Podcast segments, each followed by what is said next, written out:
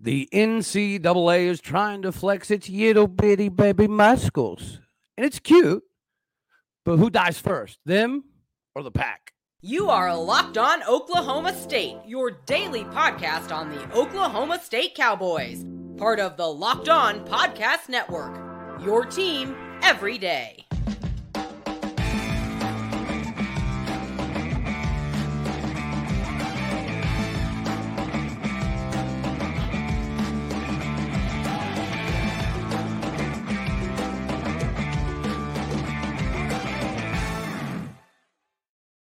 Howdy, y'all, and hello, all. Welcome back to Locked On Oklahoma State, your daily stop for all things cowboy and cowgirl related. My name is Cody Stovall. I want to thank you kindly for stopping by to make this your first listen here on Locked On Oklahoma State.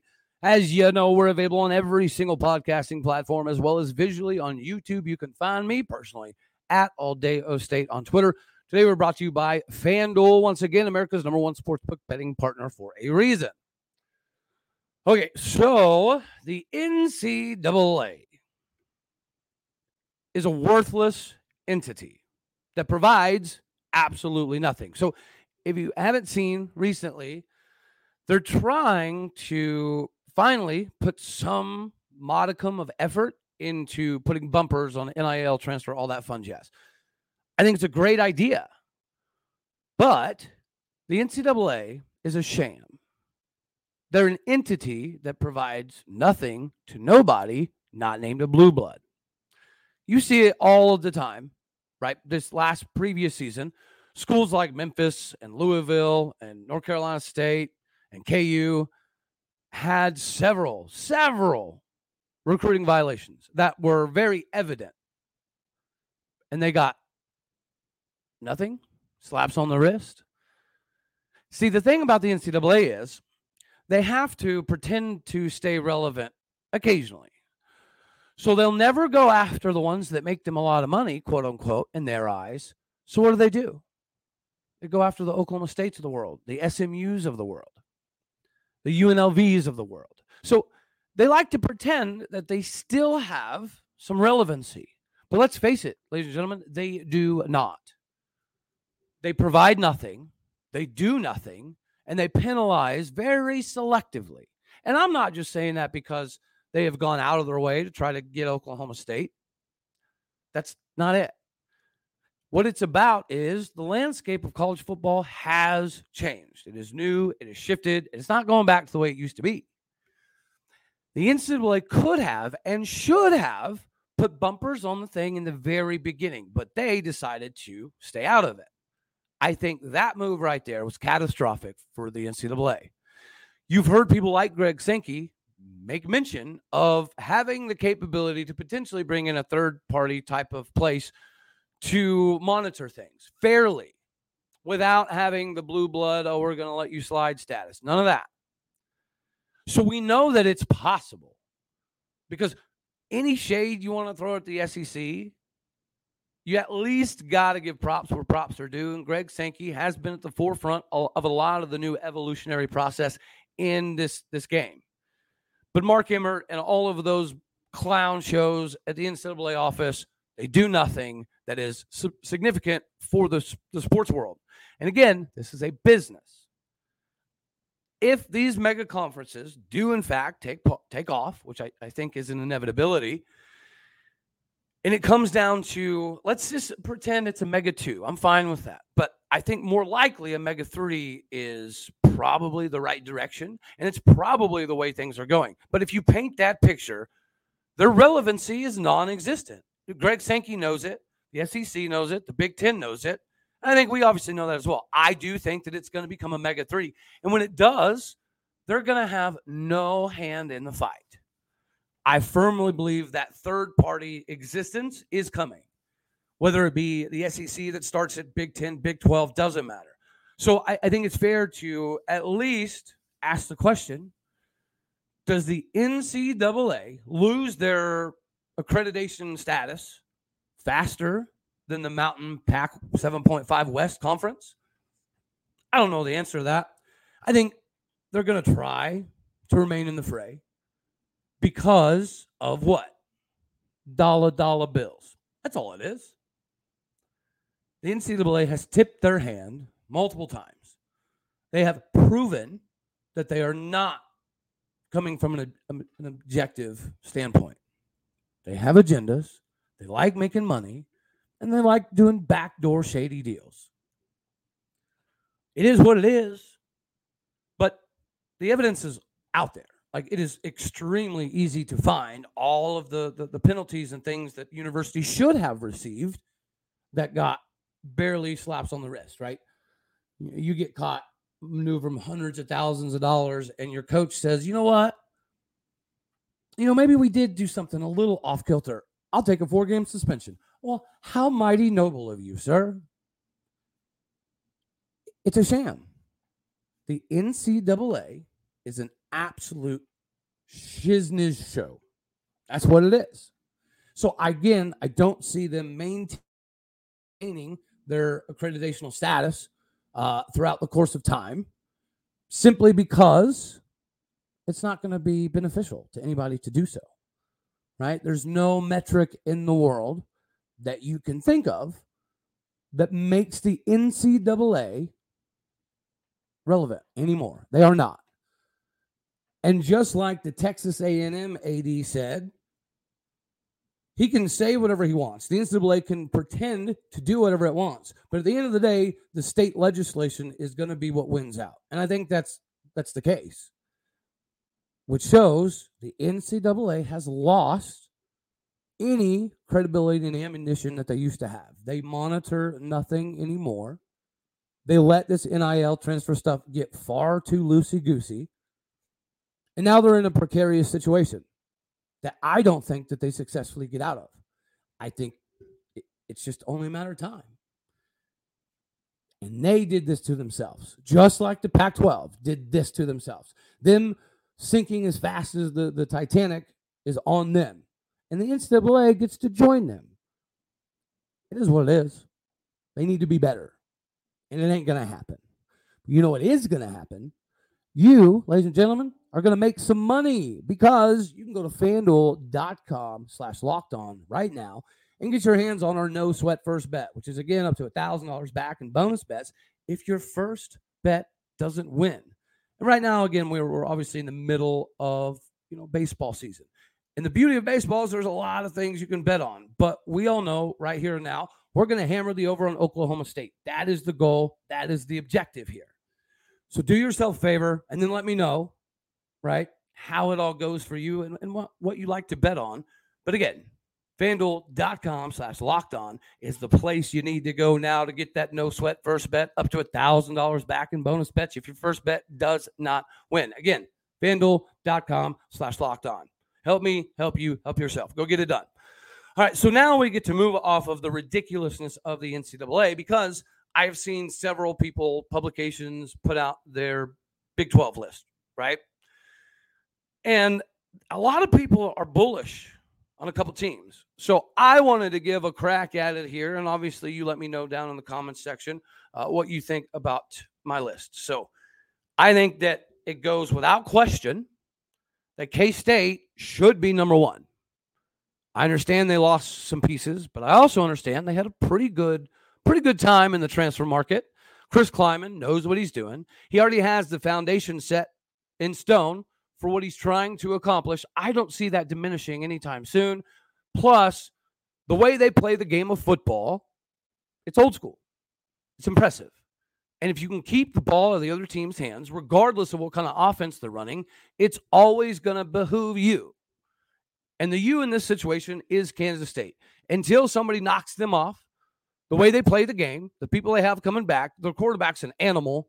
K State's got to be number one very begrudgingly, I do have Texas as number two. I hate it just as much as you do. But I call a spade a spade. And Texas actually is going to be good this year, I feel.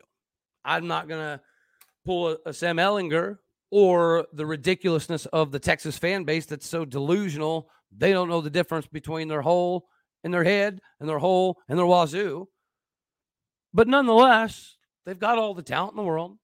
And you know, I'm a big believer in Quinn Ewers. I'm an even bigger believer, I think, in Maalik Murphy. I like Maalik Murphy quite a bit. Matter of fact, uh, Malake Smith reminds me a lot of him. You know, it's funny. I was on a, a space the other day, and I mentioned that I really, really like Texas's quarterback situation, and I also think that you know Quinn Ewers is athletic enough to move all over the place, and I dare I mention that I think Maalik Murphy is so talented he could move to a tight end position. I got laughed at. I got scorned. Go get this one. I got called a racist because how dare somebody six foot five, 240 pounds can play the game of football at a different position? Anyways, that's there's some idiotic things that some people think, say, believe. It is what it is. It's not rooted in reality, which is kind of a frustration, but it is what it is. After Texas, also begrudgingly, I have OU, not because of strictly talent, I think OU is running into the same kind of situation that we are as far as their schedule. They definitely have the second easiest schedule in the Big 12. So I expect them to capitalize on that. Do they have talent? Yes. Do they have another year in the system to figure out that defense that is pretty complex and obviously fairly complicated, as you saw last season? I think the answer to that is, is probably yes as well. If Brent Venables is able to not only slow it down for everybody, but again, as we're going through the, the simplification process, as we're going through the KISS methodology, I think Texas has an applicable advantage there as well. So there you go. And then OU at three. Again, don't love it, but the schedule sets up well for them. And just like schedule for us sets up well, it's why I have Oklahoma State at number four. Oh, I know, big surprise. Cody's a homer. Sure, maybe. But again, just like yesterday, either Cody's crazy when it comes to quarterback evaluation, or the wait and see approach is going to be pretty beneficial. Don't mind it. Oklahoma State is definitely number four in my book because I, I get I get to have eyes on a lot of things, and I, I see it. It's all over the field. The talent is crazy. The offensive line is finally pretty squared away. Our quarterback room is far deeper than anybody's giving us credit for. The running back room will rush for over 4.5 yards a carry. Dag nabbit, I've said it a hundred times. I'll say it a hundred more. Bet anybody you you you you can find that's willing to give you their money that we rush for over 4.5 yards of carry as a team. It is what it is. I feel it coming. Uh, next on the list to me is TCU. I know a lot of people think TCU is going to have a little bit of a, a setback, but pretty similar to K State, in my opinion. Yeah, they lost some dudes, but if you look at what they picked up in the transfer market, it is beyond impressive. What K State did in the transfer market was exactly what we have to do this season, and it is capitalization. They capitalized on their season, and I think they're going to benefit from it this year. I do not think that you know the honeymoon phase is over quite yet for TCU. Are they going to be quite as good? Probably not. But that's also because from top to bottom, the Big 12 is going to be as strong, if not more, than it was last year. So the parity side of the equation is not going to go away. So that's why I have TCU at five here. I know Morris is a little bit of a, you know, a question mark, but similar to Oklahoma State, rushing for 4.5 yards carry, I think uh, I think TCU is going to be pretty comparable there. Next on the list, number six for me is going to be the BYU Cougars. So I've seen a lot of publications and individuals put BYU ninth, 10th, 11th. I don't understand that. Like to me, that's absolutely preposterous. Now, I'm not the biggest believer in Kedon Slovis but I am a big believer in Kalani Sitake. I do think that the management of the roster, and, and let's think about it, guys. These are grown men. These are grown men that are trying to excel. And if you have a coach that's able to do that, you're in a winning proposition. You're in a great situation. Next on the list has got to be Wreck-'Em Taco Texas Tech for me, ladies and gentlemen. Their quarterback situation, I think, other than Texas, is the best in the conference. I do think Tyler Shough is going to be pretty productive this season, but I also think that Behren Morton is the next guy in line to potentially be in the Heisman race for the Big 12. I firmly believe that. And they're riding the high right now. When you talk about m- building momentum, they did that instantaneously when they hired Coach McGuire. When they brought him to Lubbock, it immediately started this trend of momentum. And when you catch momentum, you can catch fire. When you catch fire, you can bottle it up and you can be successful in the season. So I think Taco Tech is a year or two away from legitimately competing for a Big 12 title, but they will win some games this year. They're not technically supposed to. They might drop some games they're technically not supposed to. That's what makes Texas Tech a little bit of an unknown to me. But the talent is pretty good. The quarterback situation is pretty good. And I do have faith in the momentum that they're, they're building at the moment. Next on the list to me is going to be Baylor. I know a lot of people have them pretty low on this list as well. Listen, it is an absolute shame and it should be an embarrassment. So s- send this to your Baylor people. Can y'all finally, for one year, please show up and support your team? Because to me, it would be a maddening experience to see the lack of butts in the seats in Waco. No matter how good they are, they, they could be playing a top five team in Waco and still not sell out the Dagon Stadium. So, as much as I, I like Dave Aranda, I think Dave Aranda is getting screwed right now by his own fan base. Baylor fans, you guys suck at supporting your teams. Baylor fans, you need to be better. You can run through the tunnel with your alumni, students, all that fun jazz, whatever it is, but you need to get more people that give a crap. You have arguably one of the nicest facilities, stadiums, football wise, in the conference, and you treat your players like crap by not showing up to support them. That's on you. So if you lose Dave Aranda this year, as you should, it's because of lack of support, in my personal opinion. So I, I do have Baylor there, even though their fan base irritates the absolute tar out of me. Uh, next on the list is a little bit of a surprise. Is going to be uh, Kansas. Guys, Jalon Daniels is the best quarterback in the Big 12. And Jimmy Bean's actually more than serviceable. He's one of the, I, well, last year, I don't know about this year, but last year he was the fastest player on the team, the backup quarterback. And you saw flashes of brilliance from him when he came in after Jalon Daniels got hurt. A lot of people want to say that that's what caused KU to kind of fall, fall apart down the stretch. I don't think so. I think the, the schedule caught up to them, right? I think they, they were not a flash in the pan. They have talent and they've brought in a lot in the transfer market. KU is going to be good.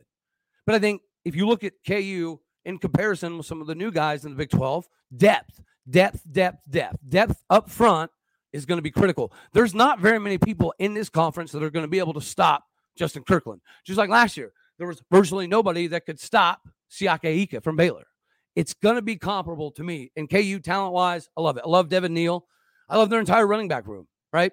Getting transfers from from Minnesota and things of that nature that that played as a true freshman and was very productive as a backup. Like that's insane.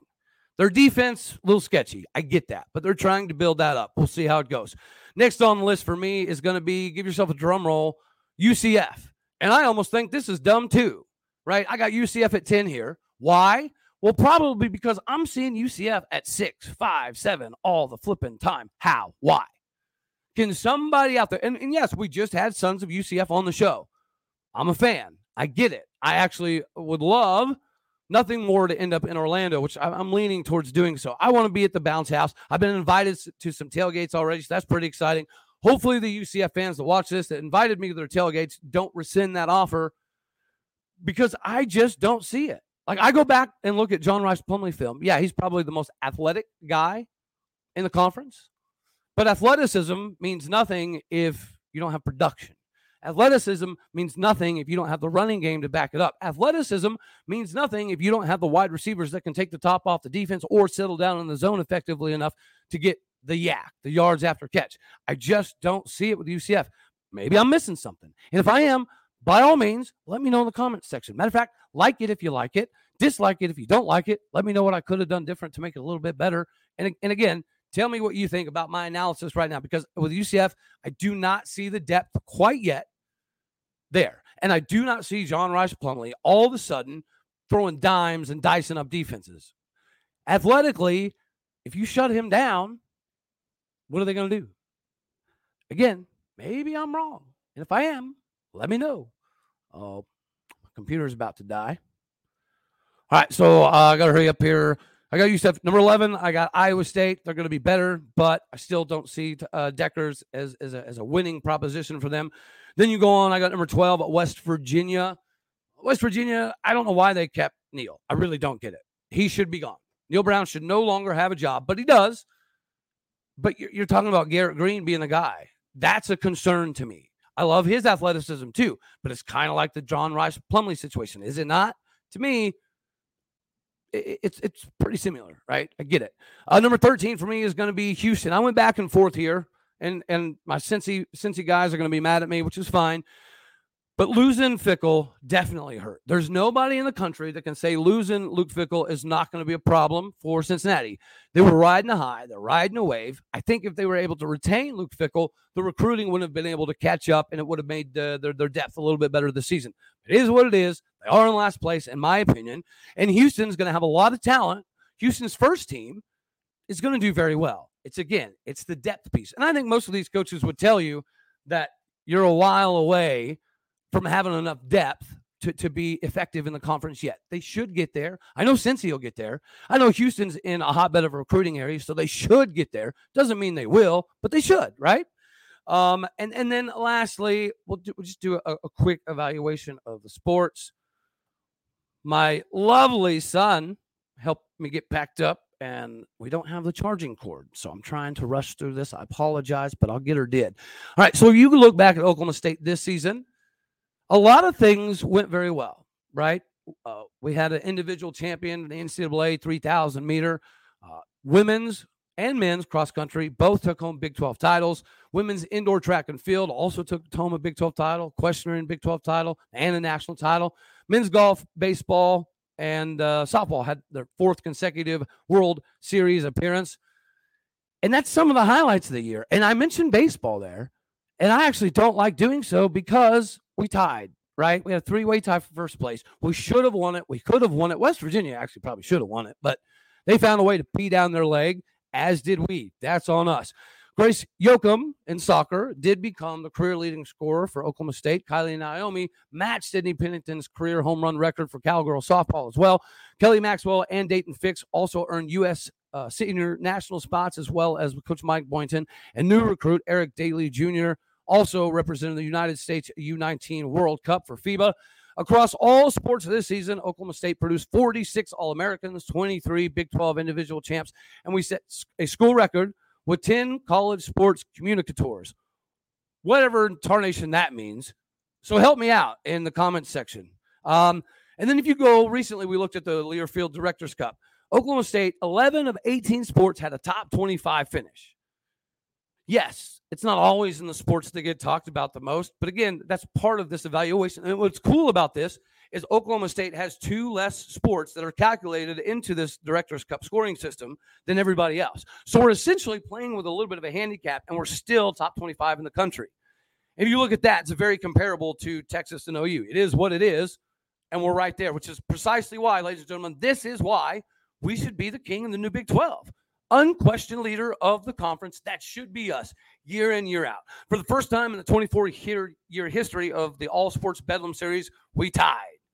Oklahoma State has won nine or eight of the last 10 years in this Bedlam Series Cup. So there's a lot to look forward to. I think the argument could be made that wrestling is it not in a great spot. Uh, we are going to have somebody come on the show and discuss the fact that we did have the number one recruiting class in the country from what I've been told when it comes to wrestling. I know we got the number one pound for pound overall wrestler in the country, but as far as the metrics for for measuring out, I don't know exactly that yet.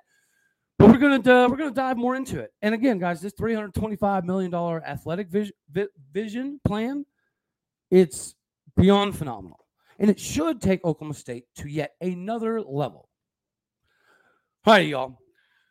I think that's all we're going to have for this one. I got to get out of here, get on the road, hit the, hit a baseball game at my alma mater, Friends University. I cannot wait. I'm excited. It's hot as all get out, but it's all right. I guess it gives me an, an excuse to get my tan on, the one that I don't get. It is what it is. All right, y'all. As always, you know I love you. God bless. Go Pokes.